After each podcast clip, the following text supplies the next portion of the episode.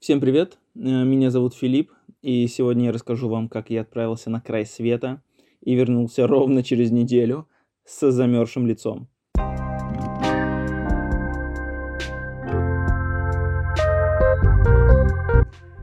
В общем, эта поездка была э, достаточно сумбурной. Я недолго думал вообще над тем, куда отправляться, потому что сейчас идет э, пандемия, и в принципе э, локаций для того, чтобы куда-то скататься, не так много. Есть, конечно, Мальдивы, Турция и другие страны, но я для себя принял решение, что в принципе нет смысла сейчас отправляться за границу, потому что никто не знает, э, как тебя там будут лечить и вообще что, что может с тобой там случиться. Поэтому я выбрал крайнюю точку Владивосток. Вообще изначально маршрут мой был от Москвы через э, Екатеринбург, Новосибирск, Омск, э, Красноярск, Иркутск, Хабаровск, потом э, на остров Сахалин, потом на Камчатку, и уже с Камчатки до Владивостока, и с Владивостока до Москвы. Весь мой маршрут должен был занимать э, порядка двух месяцев. То есть я планировал в каждом городе быть где-то несколько дней, изучать его архитектуру и так далее, и так далее, брать интервью у людей. Но в итоге все пошло немножко иначе потому что как только я вылетел в Якат, мое мнение о этом трипе э, поменялось на 180 градусов, но об этом немножечко попозже. Изначально я хотел посетить эти города в таком э, длительном маршруте только по той причине, чтобы снять э, некий материал для YouTube, для еще каких-то соцсетей и ответить на вопрос, в поисках счастья. То есть изначально подкаст должен был называться именно так, и мне хотелось э, задавать вопросы обычным людям и узнавать у них, что они считают счастьем в их жизни. Но, как вы видите, я записываю э, в соло это, этот подкаст, и интервью я ни у кого не взял по той причине, что это оказалось гораздо сложнее, в таких полевых условиях брать э, интервью, когда ты, например, едешь на озеро Байкал или перемещаешься в самолете, достаточно тяжело записать звук и в целом расположить к себе собеседника, а просто задать вопрос, что такое счастье для него, ну, не знаю. В общем, у меня не получилось этого сделать, возможно, я попробую попозже. Итак, начнем с первой отправной точки. Собрав рюкзак, я вылетел из Нижнего Новгорода до Яката.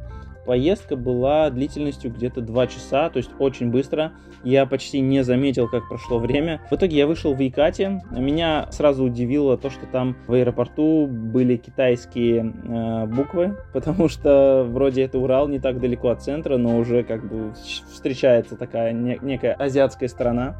После этого я вызвал себе такси. Вообще у меня был выбор э, взять эконом-класс, за 500 рублей до моей гостиницы, но я почему-то подумал, что бизнес-класс в Екатеринбурге, почему бы и нет. В итоге я заказал такси за 1250 рублей, где-то так, на Toyota Camry.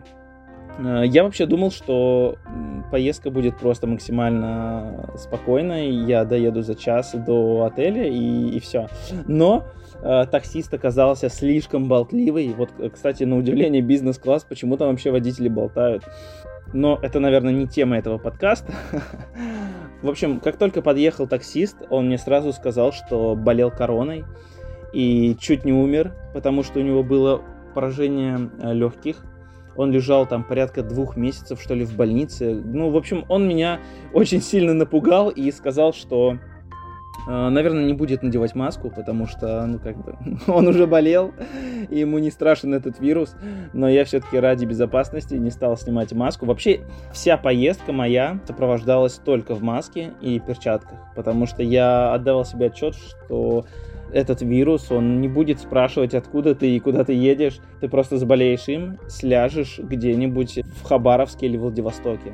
А я ехал на бизнес-классе. Таксист сначала рассказал про корону, потом он начал рассказывать про пассажиров, которые сидели в тюрьме, и он рассказывал какие-то житейские истории, житейские правила. Ну, это выглядело на самом деле очень дико, потому что я не ожидал этого услышать в бизнес-классе.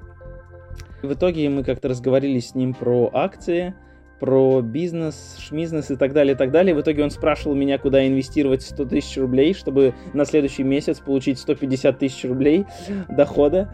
Еще он сказал, что у него есть киосок, в такси он просто подрабатывает. Ну, в общем, самая типичная история из всех, которая может быть. Я доехал через час до своего отеля, это был свадебный дворец.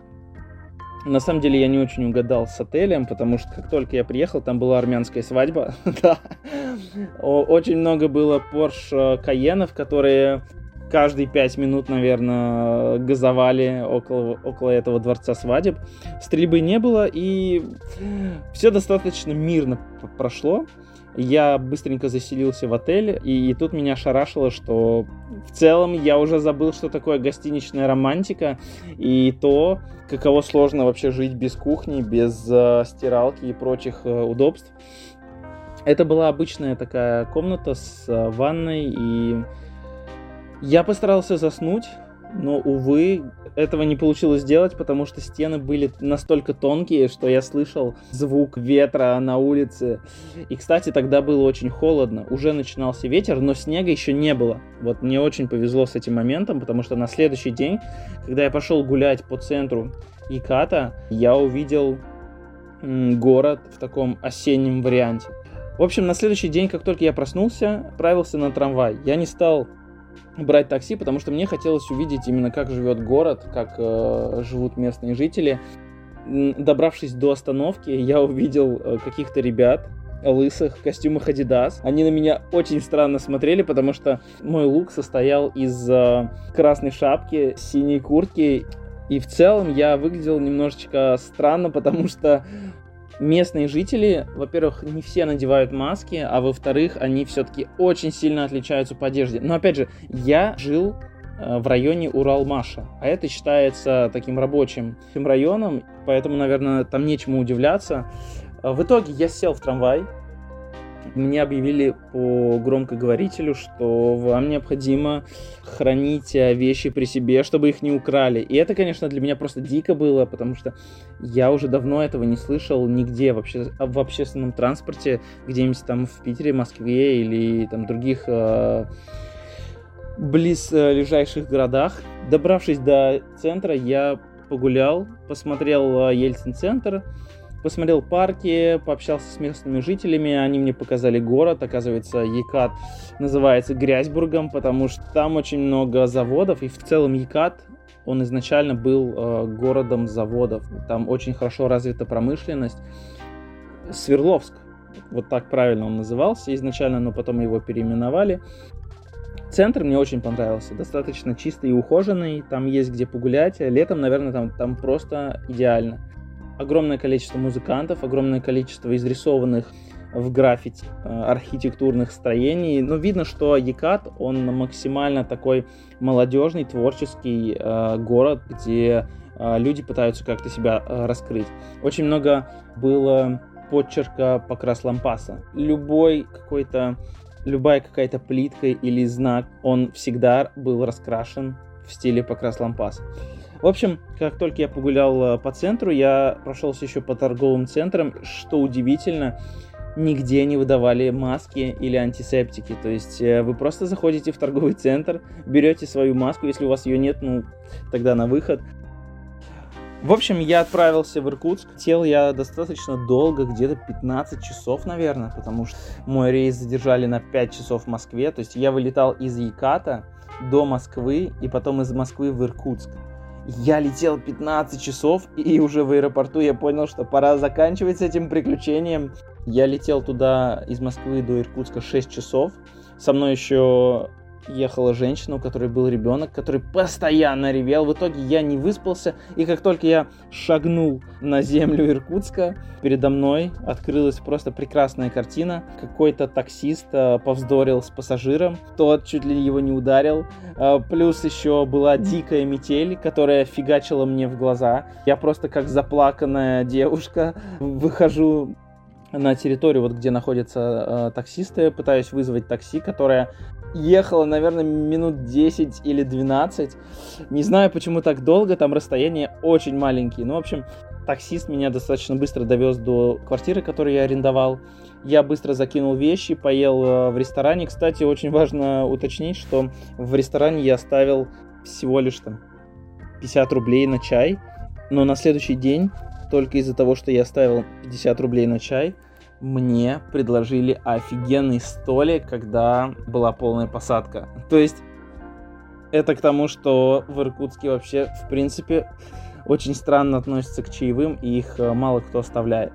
Но мы возвращаемся обратно. Как только я заселился в квартиру, я пошел изучать город.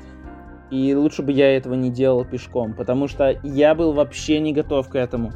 Как только я вышел на улицу, мои ноги дико замерзли, моя маска была максимально влажной, уже тело все дрожало. Но я уже не собирался возвращаться обратно, потому что особо вещей теплых у меня не было. Я направился в центр города пешком. Спросил у местных жителей, а куда лучше сходить, что, что посмотреть. Мне посоветовали просто сходить в парк в центре или на набережные.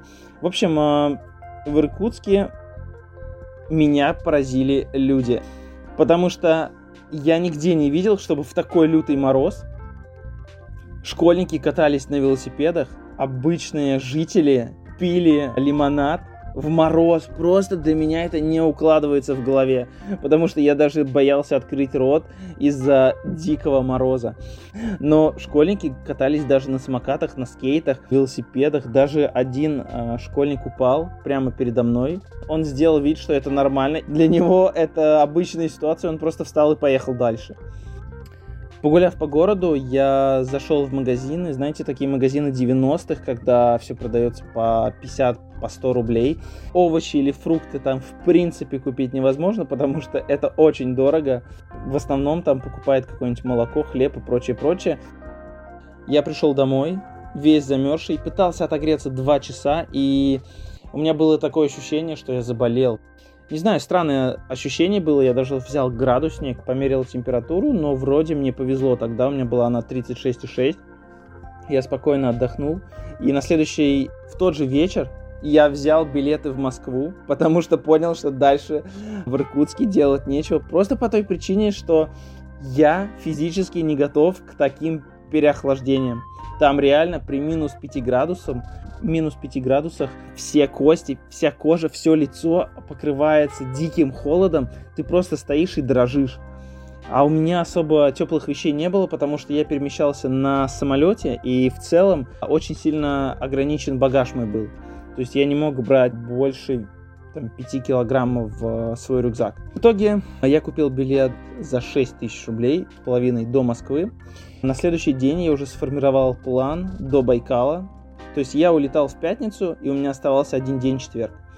В четверг я просыпаюсь в 2 часа по Москве или в час ночи по Москве. То есть я опять не спал целые сутки, я уже не сплю. Я боялся просто проспать в четверг и не попасть вообще никуда. Но уже в Иркутске было 7 часов утра. Я выдвинулся на почту России купить открыток, купить сувенирки и прочие вот это вот штуки. В итоге я пробегал где-то часа три Э, потому что на почте то не было э, марок, то в магазине канцелярии не было ручек, и, в общем, все в таком духе. В итоге было где-то часов 12 уже дня, и я понимал, что дико не успеваю. Изначально я хотел на такси добраться до Байкала, до Листвянки, самой э, ближайшей точки. Но как только я открыл Яндекс Такси, никто не согласился за 3000 рублей туда и обратно скататься со мной на Байкал. В итоге я просто отправился на центральный рынок. Кстати, важное уточнение, кто вообще собирается на Байкал. Если вы хотите ехать на автобусе, не надо ехать э, до автовокзала. Оттуда не ходят э, автобусы. То есть вам нужно ехать на центральный рынок, найти специальную остановку. Там каждый час ходят автобусы. Билет стоит 150 рублей на 2020 год, который уже совсем скоро закончится. В итоге я добрался, я нашел этот автобус, начал ждать просто отправления. И вот тогда произошла очень интересная история. Какой-то дядька, наверное, лет 45 или 50, сел в этот автобус и увидел свою знакомую. И она его спросила про его мать, которая совсем недавно умерла. И этот дядька на протяжении, наверное, 10-15 минут очень медленно рассказывал э, историю, как все произошло. Как оказалось, э, он сам переболел два раза этим коронавирусом, но его мать заболела вот совсем недавно. К сожалению, ей не удалось выбраться. И вот он рассказывал историю про то, как ходил в церковь молиться за нее. Последний раз, когда он молился за нее, он понял, что больше ее не увидит, когда приедет к ней э, в больницу это будет их последняя встреча. И как раз э, после молитвы ему позвонил брат, его брат, и позвал как раз навестить их мать. И в итоге, когда они ехали до больницы, сказал брату, что, скорее всего, они даже не успеют попрощаться, потому что, ну, он так чувствует или, в общем, в общем, он знает итог. И как только они приехали в больницу, буквально прошло пару минут, то есть они увидели мать, попрощались, и она умерла. Следующая история возникла в том же автобусе. Подошел паренек с ограниченными возможностями. У него у него было достаточно тяжелое физическое состояние, потому что ему было сложно передвигаться, говорить, общаться с этим миром, и в целом его особо ну, никто не замечал, потому что ну, он странно выглядел, он странно говорил, и и самое удивительное, что меня поразило, это то, что он улыбался и был самым радостным человеком в этом автобусе. Потому что все пассажиры, кто там сидел, они максимально были угрюмыми. У них не было настроения. Не знаю, как это объяснить, но когда этот парень зашел, я просто посмотрел на него и понял, что в целом какие-то моменты, которые ты сам себе придумываешь в жизни, или какие-то проблемы, они растворяются, когда ты вот понимаешь, что бывают и такие случаи, и ему приходится каждый день кататься до его деревни, чтобы отвозить продукты для его матери. В общем, э, час я ехал до Байкала, наслаждался пейзажами. В принципе, дорог в Иркутске их вообще нету. Потому что вы едете по ухабистым кочкам, куча лежачих полицейских, и вас просто как э, мешок картошки везут. Ну, в общем, для тех, кто привык к комфортному какому-то передвижению, э, я думаю, что вам лучше все-таки брать машину или такси. На Байкале открылись просто сумасшедшие виды. А я не мог налюбоваться на эти пейзажи. Я посмотрел на горы, забрался на какой-то холмик, поснимал там. Потом посмотрел на пристань, на корабли. В общем, это реально удивительное место с а, кристально чистой водой. Там реально нужно побывать, вот чтобы прочувствовать вот эту магию, этот шарм, атмосферу, эту удивительную природу, которую мы, наверное, вряд ли где-либо еще увидим, кроме Байкала. В общем, а, на Байкале я пробовал где-то часа 3-4, купил офигенно вкусной рыбы. Вот моя рекомендация личная а, для тех, кто будет на Байкале, обязательно купите рыбы она там просто сумасшедшая, тает во рту. Вы точно не пожалеете. После этого я пособирал ракушки, вернее, вернее я посмотрел на посмотрел на китайские указатели э, экскурсий и отправился обратно в Иркутск. И уже после как раз Иркутска я сел в самолет и отправился в Москву. В принципе, на этом моя поездка была окончена. В Москве уже начались совсем другие приключения. Подводя итог, потрачено на эту поездку было порядка 50 тысяч рублей. То есть, если бы я не, не покупал э, еду в ресторанах или не катался бизнес-классом, то можно было бы уместиться в 30 тысяч рублей на одного человека и спокойненько прокатиться до Байкала. Физически я не был готов к переохлаждению и к таким морозам, потому что моя одежда была, ну, чисто осеннее, скажем так. А, лететь до Хабаровска или Владивостока это просто безумие было бы. Потому что спустя неделю пришла новость о том, что а, во Владивостоке произошло ЧП, и там идет ледяной дождь, который просто парализовал весь город. В общем, как итог, а, всем рекомендую после пандемии уже скататься на Байкал. Это реально классно, офигенно, и вы получите море эмоций. Это был мой такой первый пробный подкаст о путешествиях. Возможно, если вам понравится, и вы поставите лайки и оставите обратную связь, я запишу еще следующий выпуск. О том, какие еще приключения были в этом году, подведу некий итог 2020 и того, что в нем было. Поэтому жду от вас обратной связи и желаю вам удачи. Спасибо за то, что прослушали.